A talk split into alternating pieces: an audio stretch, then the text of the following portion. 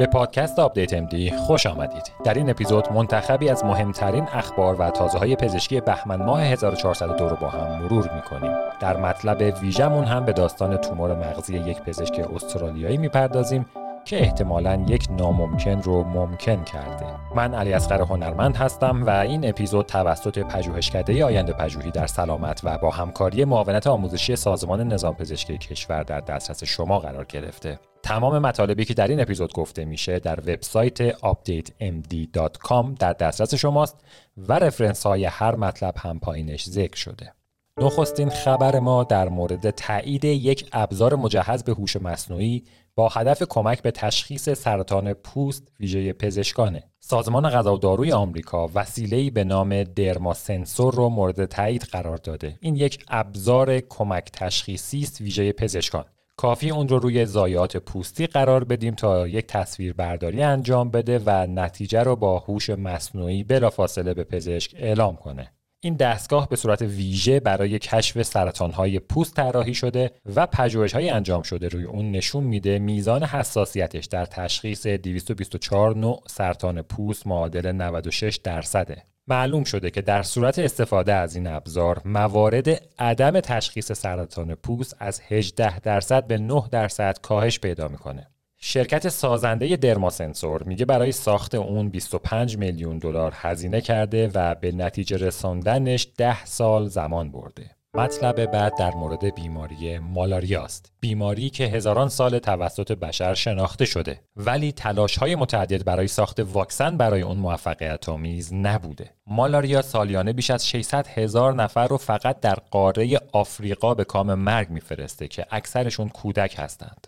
سال گذشته اما نتایج های انجام شده روی یک واکسن امیدهای زیادی رو برای پیشگیری از ابتلا به این بیماری ایجاد کرد. طوری که جزو مهمترین دستاوردهای پزشکی سال 2023 لقب گرفت و ما هم در Update MD بهش پرداختیم. حالا در بهمن ماه نخستین واکسیناسیون عمومی رایگان برای تمام شیرخواران شش ماهه در کشور کامرون آغاز شده. البته میزان اثرگذاری واکسن فقط 36 درصده اما همین عدد هم به این معنیه که جان یک نفر از هر سه کودک مبتلا را نجات خواهد داد. با این حال متخصصین تاکید کردند که باید های بیشتری برای ساخت واکسن های موثرتر انجام بشه و واکسن فعلی مشکل رو به طور کامل برطرف نخواهد کرد. جالبه بدونید ساخت همین واکسن هم که RTS نام داره بیشتر از سی سال زمان برده. در بهمن ماه برای نخستین بار شاهد این بودیم که یک ابزار یا گجت پوشیدنی برای پیشگیری از کاهش تراکم استخوان در خانم ها مورد تایید قرار گرفت. این وسیله که استئوبوست نام داره مثل کمربندیه که دور لگن پوشیده میشه و با ایجاد لرزش های خفیف به پیشگیری از پوکی استخوان کمک می‌کنه. سازمان غذا و دارو استفاده از این گجت رو برای خانم ها در دوران پس از زادبس یا همون یائسگی مورد تایید قرار داده. شرکت سازنده میگه لرزش های خفیف این دستگاه سبب مهار فعالیت های سلول های استوکلاست میشه که در استخوان به تدریج باعث کاهش تراکم استخوان میشن. در مطالعات انجام شده روی این ابزار فعلا هیچ آرزه جانبی خاصی گزارش نشده و یک راهکار غیر دارویی مناسب به حساب میاد. مهمه که بدونیم در خانم ها با شروع دوران زادبست طی 5 الی 7 سال اول شاهد یک کاهش شدید در تراکم استخوان ها هستیم و این دستگاه برای این دوران خاص بسیار کمک کننده است. در مورد عوارض متعدد کمبود ویتامین D قبلا پژوهش های متعددی انجام شده. حالا نتایج یک پژوهش تازه روی افراد 18 الی 25 ساله نشون داده که میان سطح خونی ویتامین D و احتمال ابتلا به بیماری های قلبی عروقی هم ارتباط وجود داره. در این پژوهش شرکت کنندگان به سه گروه تقسیم بندی شدند. گروهی که کمبود شدید ویتامین D داشتند با سطح کمتر از 20 نانوگرم در میلی لیتر گروه دوم گروهی بودند که دچار کمبود بودند اما سطح ویتامین دیشون بین 21 الی 29 نانوگرم در میلی لیتر بود و گروه سوم گروه نرمال نامیده شدند که سطح ویتامین دی اونها بالاتر از 30 نانوگرم بر میلی لیتر بود. مشخص شده در افرادی که دچار کمبود شدید هستند یعنی گروه کمتر از 20 نانوگرم در میلی لیتر نسبت دور کمر به باسن BMI میزان توده چربی فشار خون قند خون تریگلیسیرید انسولین و مارکرهای کبدی بالاتره. این یافته مهمیه و در جنبندی پژوهشگران میگن با توجه به یافته های این پژوهش و مطالعات قبلی احتمالا میشه از اندازهگیری سطح ویتامین D به عنوان یک شاخص اندازهگیری ریسک ابتلا به بیماری های قلبی و عروقی استفاده کرد. همونطور که می‌دونید کمبود ویتامین D در جامعه بسیار شایعه و طبق دستورالعمل وزارت بهداشت تمام افراد بزرگسال لازمه که ماهیانه یک عدد مکمل 50 هزار واحدی ویتامین D مصرف کنند. مطلب بعد در مورد افزایش قابل توجه ابتلا به سرطانه. سازمان بهداشت جهانی طی هشداری اعلام کرده میزان ابتلا به سرطان طی 25 سال آینده 77 درصد افزایش پیدا می‌کنه. بر اساس پیش بینی این سازمان تا سال 2050 میلادی میزان موارد جدید ابتلا به سرطان به 35 میلیون نفر خواهد رسید. برای مقایسه سال 2022 حدود 20 میلیون ابتلا به سرطان گزارش شده. مصرف دخانیات،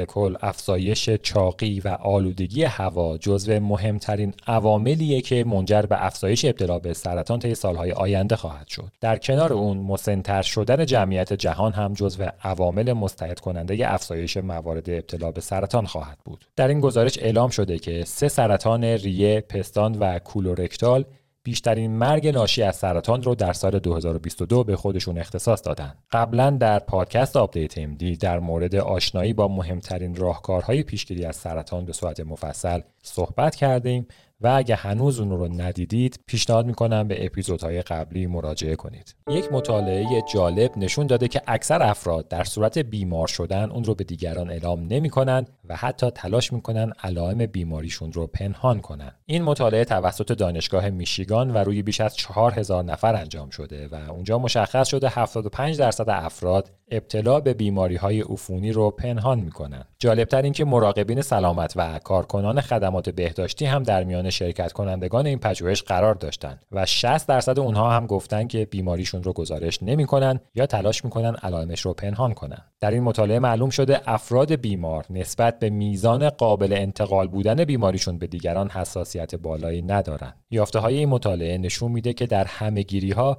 نباید به خود اظهاری افراد در مورد بیمار نبودنشون اعتماد زیادی داشت. نتایج این پژوهش در ژورنال Psychological Science منتشر شده. یک مطالعه تازه نشون داده پرفشاری خون در صورتی که پیش از 35 سالگی آغاز بشه احتمال بروز سکته مغزی در میان سالی رو سه برابر می‌کنه. این مطالعه روی 59 هزار زن سیاه پوست انجام شده و اونجا مشخص شده که بروز پرفشاری خون پیش از 45 سالگی هم احتمال بروز سکته مغزی رو دو برابر می‌کنه. این مطالعه به این خاطر روی خانم های سیاه پوست انجام شده که در اونها میزان بروز پرفشاری خون و سکته مغزی بالاست. حدود 10 درصد شرکت کنندگان پژوهش به پرفشاری خون مبتلا بودند و طی 17 سال پیگیری سه و دو دهم درصدشون دچار سکته مغزی شدن. این مطالعه به خوبی نشون میده که کنترل پرفشاری خون در ایام جوانی چقدر اهمیت داره. هر سال حدود نیم میلیون کودک زیر پنج سال به خاطر ابتلا به اسهال جان خودشون را در سراسر جهان از دست میدن. اما نکته اینجاست که نجات جان اغلب اونها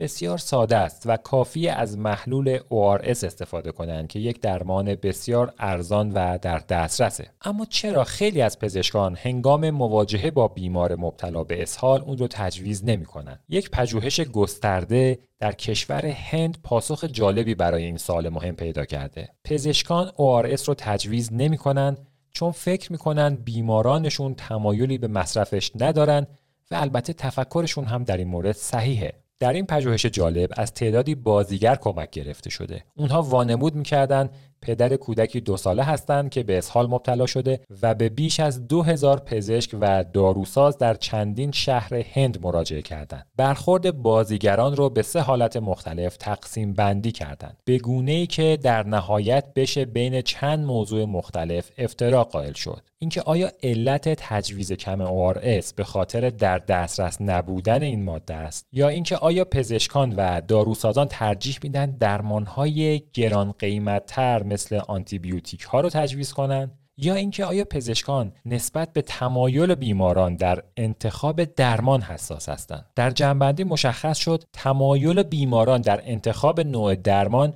بیشتر از دیگر موارد روی تصمیم گیری پزشکان و داروسازان در انتخاب روش درمان تاثیر داره. حدود 16 درصد بیماران استفاده از ORS رو ترجیح می‌دادند و از نگاه پزشکان و داروسازان هم فقط 18 درصد بیماران خواهان استفاده از اون بودند می‌بینیم که این دوتا عدد خیلی به هم نزدیکن. محققان این مطالعه میگن که نگاه ما به پزشکان اینطوره که همیشه بر اساس الگوریتم ها و دستورالعمل ها عمل می‌کنند. اما اونها هم انسان هستند و بسیاری از تصمیماتشون بر اساس کسب رضایت بیماره. و اگه بیمارتون از شما راضی نباشه احتمالا دوباره بهتون مراجعه نخواهد کرد. بنابراین خیلی اوقات میان آنچه که می‌دانیم صحیحه و کاری که در عمل انجام میدیم یک فاصله وجود داره و این پژوهش هم یک اثبات دیگر بر وجود چنین فاصله ایه. سه خبر جالب هم راجع به کووید 19 و واکسیناسیونش. نتیجه یک پژوهش نشون داده که اگه دوز اول واکسن رو به یک دست و دوز دوم رو به دست دیگر بزنیم واکنش ایمنی بهتری ایجاد میشه. این مطالعه روی واکسن mRNA کووید انجام شده و مشخص شده اگه برای دوز دوم از دست مقابلمون استفاده کنیم پاسخ سیستم ایمنی در طول زمان بین یک و یک دهم الا یک و چهار دهم برابر بیشتر از حالتیه که هر دو دوز رو در یک دست تزریق کنیم. البته هنوز علتش مشخص نیست و نتایج به دست آمده هم به صورت 100 درصد قابل اتکا نیستند. اما در صورت اثباتش استفاده از این راهکار در مورد واکسن هایی که چند دوز دارن احتمالا کمک کننده خواهد بود. پیش از این می‌دونستیم که اگر مادر باردار واکسن کووید تزریق بکنه آنتیبادی هاش به نوزادش منتقل میشه و اونها رو در مقابل ابتلا به نوع علامتدار حفاظت می‌کنه. اما بخش بدون پاسخ این بود که کودک تازه متولد شده تا چه مدت در برابر ویروس کرونا ایمنی داره. حالا یک پژوهش تازه نشون داده در صورت دریافت واکسن کووید یا دوز booster ش توسط مادران باردار کودک آنها تا حداقل 6 ماه بعد از تولد در برابر ابتلا به نوع علامتدار کووید محافظت میشه. این مطالعه روی واکسن از نوع mRNA انجام شده و نتایجش در ژورنال Pediatrics منتشر شده و اهمیت تزریق واکسن کووید 19 رو در مادران باردار نشون میده. به ویژه اینکه در حال حاضر واکسن کووید برای کودکان زیر 6 ماه در دسترس نیست. خبر سوم هم پژوهشیه که تاثیر واکسیناسیون در کاهش ابتلا به کووید 19 حتی در صورت سابقه ابتلای قبلی رو نشون داده. در دوران کرونا برخی افراد معتقد بودند که اگه قبلا به بیماری مبتلا شدین دیگه نیازی به واکسن ندارید و خود ابتلا به بیماری نوعی واکسیناسیون به حساب میاد. حالا می‌تونید نتایج این پژوهش رو بهشون نشون بدید که اثبات می‌کنه واکسیناسیون در افرادی که قبلا هم به کووید مبتلا شدن به کاهش ابتلای مجدد آنها کمک قابل توجهی می‌کنه. و جالبتر این که تاثیرش حتی نسبت به افرادی که قبلا مبتلا نشدن بیشتر هم هست. این پژوهش روی کودکان و با واکسن دوگانه انجام شده. اما مطالعات دیگری هم روی بزرگسالان نتایج مشابهی رو به همراه داشته. می‌دونیم که مصرف نمک سبب افزایش فشار خون میشه. چندین دهه هم هست که نوعی نمک به نام نمک غنی شده با پتاسیم یا نمک کم سدیم اختراع شده که پژوهش ها نشون داده به کاهش فشار خون در مقایسه با نمک معمولی کمک می‌کنه. نمک رایج از ترکیب سدیم و کلور تشکیل شده و می‌دونیم اون بخش سدیومیش عامل افزایش فشار خونه. نمک پتاسیم رو یک شیمیدان آلمانی در دهه 50 میلادی اختراع کرد که در اون سدیم با پتاسیم جایگزین شده. البته نمک های غنی شده با پتاسیم همچنان حاوی نمک عادی هم هستند اما درصدی از اون با پتاسیم جایگزین شده. طی سالهای گذشته مطالعات مختلفی مزیت استفاده از این نوع نمک رو نشون داده و حالا یک پژوهش تازه هم روی اون تاکید کرده. این پژوهش در سالمندان انجام شده و نشون داده مصرف این نوع نمک سبب کاهش فشار خون میشه و آرزه خاصی هم به همراه نداره. در این پژوهش از ترکیبی استفاده شده که حاوی 62.5 درصد کلورید سدیم 25 درصد کلورید پتاسیم و 12.5 درصد تم دهنده بوده. البته استفاده از این نوع نمک به صورت بالقوه برای برخی افراد می‌تونه عوارضی داشته باشه و برای مثال بهتر افراد مبتلا به نارسایی های قلبی، اختلالات جذب پتاسیم، دیابت و مشکلات کلیوی از این نوع نمک استفاده نکنند یا با مشورت پزشکشون اقدام کنند. با این وجود برخی پژوهشگران پیشنهاد می‌کنند که باید استفاده از این نمک به صورت گسترده تر در جامعه ترویج بشه. خوشبختانه این نوع نمک در ایران هم تولید میشه و در دسترسه. هرچند نباید فراموش کنیم که استفاده از نمک غنی شده با پتاسیم هم سبب نمیشه که بتونیم بیش از حد نمک مصرف کنیم و در هر صورت توصیه کلی اینه که تا حد ممکن مصرف هر نوع نمک رو کاهش بدیم. توی چند سال گذشته روی تولید آزمایشگاهی پروتئین مثلا مشابه گوشت گاو یا مرغ کار زیادی انجام شده. حالا پژوهشگران کره‌ای تونستن یک جور برنج گوشتی تولید کنن. اونها در آزمایشگاه تونستن کاری بکنن که سلول های گوشت گاو داخل برنج پرورش پیدا کنند. برای این کار ابتدا دانه های برنج با ژلاتین پوشونده شدن و سپس 11 روز سلول های ازوله داخلش رشد می‌کنن. محققان میگن این ترکیب هیبریدی پروتئین و کربوهیدرات می‌تونه به عنوان یک وعده غذایی مناسب برای شرایط خاص مثلا فضانوردان یا سربازان استفاده بشه. اما با فرهنگ سازی میشه به مصرف عمومیش هم امیدوار بود. اونها میگن محصول نهایی کمی نسبت به برنج عادی سفتره اما در مقایسه با برنج عادی 8 درصد پروتئین بیشتر و 7 درصد چربی بالاتری داره. ضمن اینکه تولیدش هم از نظر تاثیر روی محیط زیست و در مقایسه با دامداری گازهای گلخانه‌ای کمتری آزاد می‌کنه. البته راضی کردن مردم به مصرف غذاهای هیبریدی داستان خودش رو خواهد داشت اما پیش بینی میشه در آینده حداقل بخشی از پروتئین مصرفیمون در آزمایشگاه ها تولید بشه یک مطالعه تازه نشون داده که مصرف قند فروکتوز در خانم ها سبب افزایش احتمال بروز اختلال در های آندروژنی میشه که این موضوع با برخی مشکلات مهم از جمله پرمویی یا هیرسوتیسم در ارتباطه. در این مطالعه مشخص شده مصرف روزانه بیش از 10 گرم فروکتوز که تقریبا معادل یک لیوان نوشیدنی شیرین شده است بروز چنین احتمالی رو در خانم ها حداقل دو درصد بالا می‌بره فروکتوز یکی از قندهاییه که در میوه ها به وفور یافت میشه و البته بسیاری از نوشیدنی های صنعتی و دیگر خوراکی های کارخانه هم ازش استفاده می‌کنن. جالبه که همین پژوهش نشون داده مصرف فروکتوز از طریق میوه ها چنین آرزه ای رو به همراه نداره و بنابراین مشکل در نوشیدنی های مصنوعیه. محققان میگن نتایج این مطالعه احتمالا یکی از دلایلیه که شاهد افزایش قابل توجه اختلالات هورمونی مانند تخمدان پولیکیستیک، آکنه و هیرسوتیسم هستیم و پیشنهاد می‌کنن مصرف قند تا حد ممکن کاهش پیدا بکنه. فروردین ماه امسال بود که در Update MD از یک تست خون برای پیشبینی بروز زوال عقل یا همون دمانس از حدود ده سال قبل صحبت کردیم. حالا یک تیم دیگه در یک پژوهش مجزا مدعی شده که با اندازهگیری 11 پروتئین در خون می‌تونن احتمال بروز دمانس رو از 15 سال قبل با دقت 90 درصدی پیش بینی کنند. دمانس جزو بیماری هاییه که بسیار آهسته و بی سر و صدا پیشرفت می‌کنه و به همین خاطر تشخیص زود هنگامش یا پیشبینی وقوعش اهمیت ویژه‌ای داره. البته این گروه جدید برای اندازهگیری احتمال بروز دمانس علاوه بر فاکتورهای خونی از شرح حال، وضعیت تحصیلی و تست ژنتیکی هم کمک می‌گیره. در صورت در دسترس قرار گرفتن چنین تستی میشه احتمال بروز دمانس رو در افراد میان سال و سالمند بررسی کرد و در صورت نیاز از مدتها قبل برای پیشگیری برنامه ریزی کرد.